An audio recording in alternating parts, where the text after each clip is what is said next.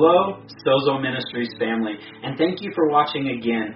Welcome to day three of Unity Week 2018. Yesterday, I talked to you about the fact that our unity is found only in Christ, and that it overcomes every human division that comes between us and Him, whether it's male and female, rich or poor, black or white, or any of these other divisions that we can make. Today, I want us to look at one more dangerous division that can creep into the church and cause problems. And it comes actually from the Apostle Paul himself. As we look at the scriptures, we see in 1 Corinthians that Paul has heard about an issue that has come in and has to take a stand against it. In chapter 1, verse 10, the apostle writes this I appeal to you, brothers, by the name of our Lord Jesus Christ, that all of you agree, and that there be no divisions among you, but that you be united in the same mind and the same judgment. For it has been reported to me by Chloe's people that there is quarreling, that is, fighting among you.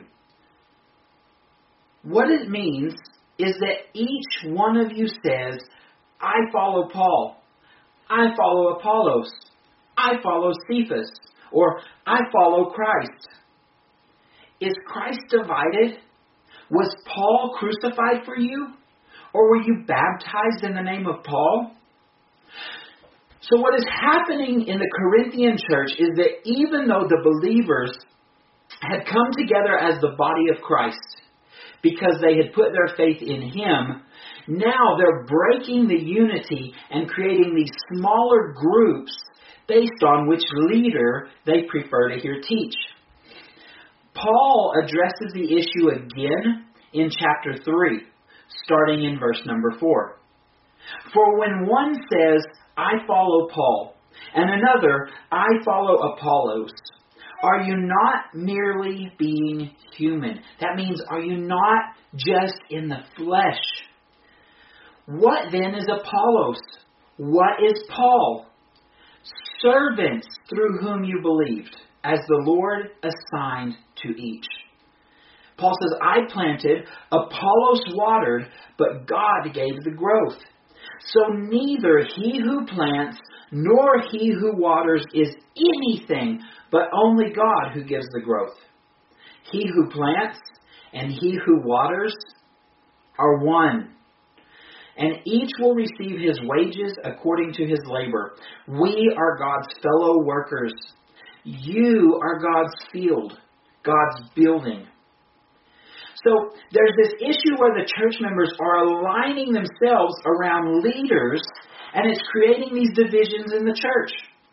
Paul explains to them that these divisions are rooted only in the flesh. These people are not being spiritual. And that each leader can actually only do the work God has assigned them to do because it's God who builds the church. He says that the leaders in the church are servants put in place by God to share that labor. That's why he makes them one. He is saying that the leaders are united in this work, and he's begging people not to make this an issue. He finally brings his thought to conclusion at the end of chapter 3, starting in verse 21. He says, So let no one boast in men, for all things are yours, whether Paul or Apollos or Cephas or the world or life or death or the present or the future, all are yours. And you are Christ's, and Christ is God's. What he's saying is stop breaking down divisions based on who the leader is because if it brings you truth and goodness and points you to Christ, it's yours, no matter where it comes from. So, how do we apply this to our ministry? Well, as you know, Sozo Ministries is a really young ministry. It's only been in the last year that we have started with planting one church and then adding other churches into our into our ministry. Right now, if I have the current count correct, we have 18 churches across East Africa based on leaders who have multiple churches. That means that our leadership across our ministry is very diverse. It also means that for you, some of our church members, things are getting a little weird or confusing. So I want to give some clarity and build some hope among us. First of all, I am the senior leader of Sozo Ministries. I am honored to have that role. And I thank you that you're coming in and taking part, even in listening to me teach right now today. But what is not going to happen is I am not coming into your church to take the place of your pastors and leaders and become the head of your church. Neither am I hoping to cut off other leaders who have come in and helped you to grow to become like Christ. We need those people. Instead, my goal is to build deep relationships with every one of your pastors and leaders and to build community among all of our leadership so that we can become one in this work together. When that happens, everyone is going to benefit. My goal this year is to come and see every one of you who are members of one of our churches face to face.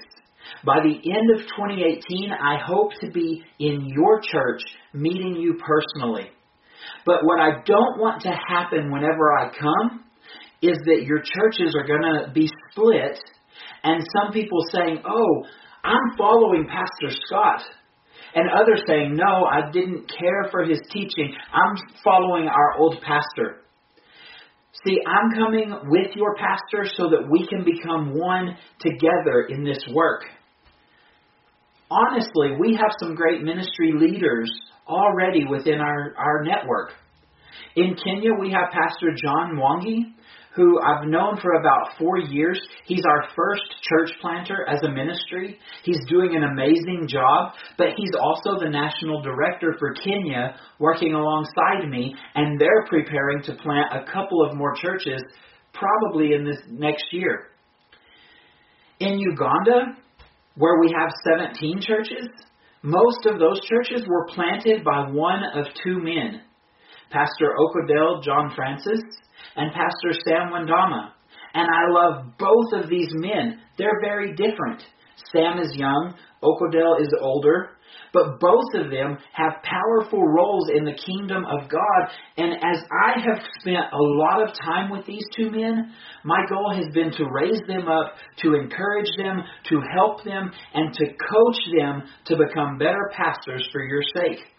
That's how I see my role, and that's how our leaders can all be working together.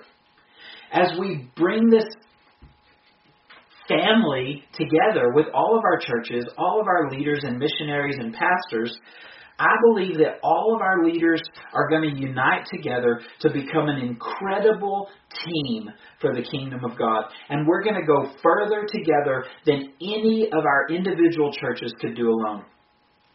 I love you. And I love your pastor. I am begging you, just like Paul did, please do not make leadership the reason you break unity within our churches. As I close out today's video, I just want to encourage you right now to spend some time in prayer about how you and your church can take part with Sozo Ministries to bring our churches together in unity as we build God's kingdom across East Africa and the rest of the world.